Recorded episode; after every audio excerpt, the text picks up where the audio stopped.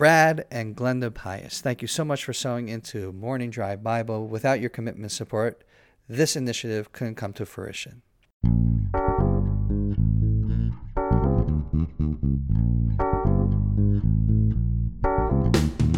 Good morning from Jerusalem. My name is David Nekrutman. And my name is Scott Kahn. Welcome to Morning Drive Bible. David, I'm having a chaotic day today. We're hoping that it will soon come to order, just like God made chaos into order, as stated in the first verses of the book of Genesis. You know, David, when I look at Genesis chapter 1, verse 2, I don't know if anyone really understands what this means. The words are so puzzling. I mean, even for people who understand biblical Hebrew, it's just unclear what's really going on. The verse states, And the earth was formless and void, and darkness was upon the deep, and the Spirit of God hovered over the face of the waters. I don't know what any of that means. I can translate the words, but I see chaos, I see darkness, the Spirit of God. It's so unclear what's really being spoken about here. I'm just thinking right now while you're talking, singing an Adele song, Rolling in the Deep, since the deep was mentioned in this verse. I don't know if that's what's being referred to. Oh, I thought maybe Adele was inspired by the deep waters that are happening in here. Well, you know what, David? Clearly she's listening to this podcast. So please phone in later on today, Adele, and we will announce it later on. Tell people if this was indeed your inspiration. But what is going on in this verse, David? It's so strange. It is strange because we talked about in the first verse that God is creating the heavens and the earth. And in the process of this, he goes straight to the earth. And in this earth, there's chaos, and there's darkness, and there's deep water, and God's Spirit is there is this a sequential order of things being created, or these are constructs or ideas that God is now putting into the world? That there is something about chaos, there is something about darkness, there is something about the deep waters and God spirit being there. What is the message that we can take away because this seems to be beyond our comprehension? I think that's exactly it, David. At least from my perspective, what you just said is the key.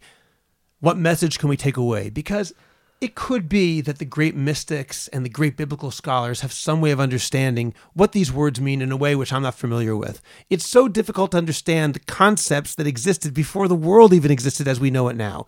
But a message which at least I get out of this particular verse is that we had chaos, we had darkness, and all of this symbolizes God's apparent absence. In other words, when we think of God in the world, we think of light, we think of order. And when we have chaos and darkness, that represents our feeling that God is not there. In fact, before we went on the air, you showed me a verse in Jeremiah chapter 4. Verse 23 I looked at the earth, and it was formless and empty, and at the heavens, and their light was gone. And this is referring to a prediction of the destruction of Israel in the time of Jeremiah before the Babylonian captivity. God exiting from the land, the people exiting from the land, and it's described as chaotic, as having no light. The same words as are used in our verse. In fact, it's the only place in the Bible where that appears. What is really happening here, the way I see it, is chaotic, formless, void, emptiness, darkness. This means that it seems like God is not there. What are the very next words? The Spirit of God was there hovering over this chaotic deep water. In other words, when we feel that God is absent, when we have that experience that God is not with us, when we experience and live in a state of chaos, in a state of darkness, of lack of enlightenment, what we have to remember is that the Spirit of God is actually there. Despite the fact that it feels like He's not there, He really is. And that's the message which I get out of this verse. In the ultimate archetypical chaos, the Spirit of God was there just as much as He's here now. And that's what links this verse of darkness with the next verse, the creation of light, the Spirit of God. He is the one who brings it out of darkness into light. And our job on this earth as human beings with a responsibility and a mission to bring God into the world. And we do that by realizing that even when he appears absent, he's actually present. So often we think that God isn't here. But you know what? That's our construct we have to realize that in his apparent absence, our job is to dig a little bit deeper and see how he's actually there as well. I want to go further with, with you, Scott. I had this revelation come to me right now because we're dealing with the notion that God is creating ideas. The idea of creating ideas. The idea of creating ideas. In our previous podcast, we addressed that complicated construct of no idea has its, its existence without God allowing it to exist. The very notion that God is still in the chaos, even though we do not necessarily feel it, can only be brought in by God. What do you mean? Normally, when you have chaos and you have darkness, it means nothing is there. But you mentioned in the previous podcast the very concept of nothing has to be created. Hmm.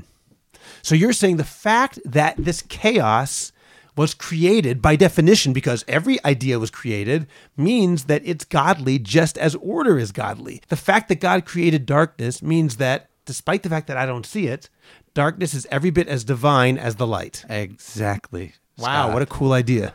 This is an amazing journey. Ladies and gentlemen, you don't know this. Nine episodes ago, I came in prepared with my books and different commentaries, and I was ready to delve into the way I was going to address these verses.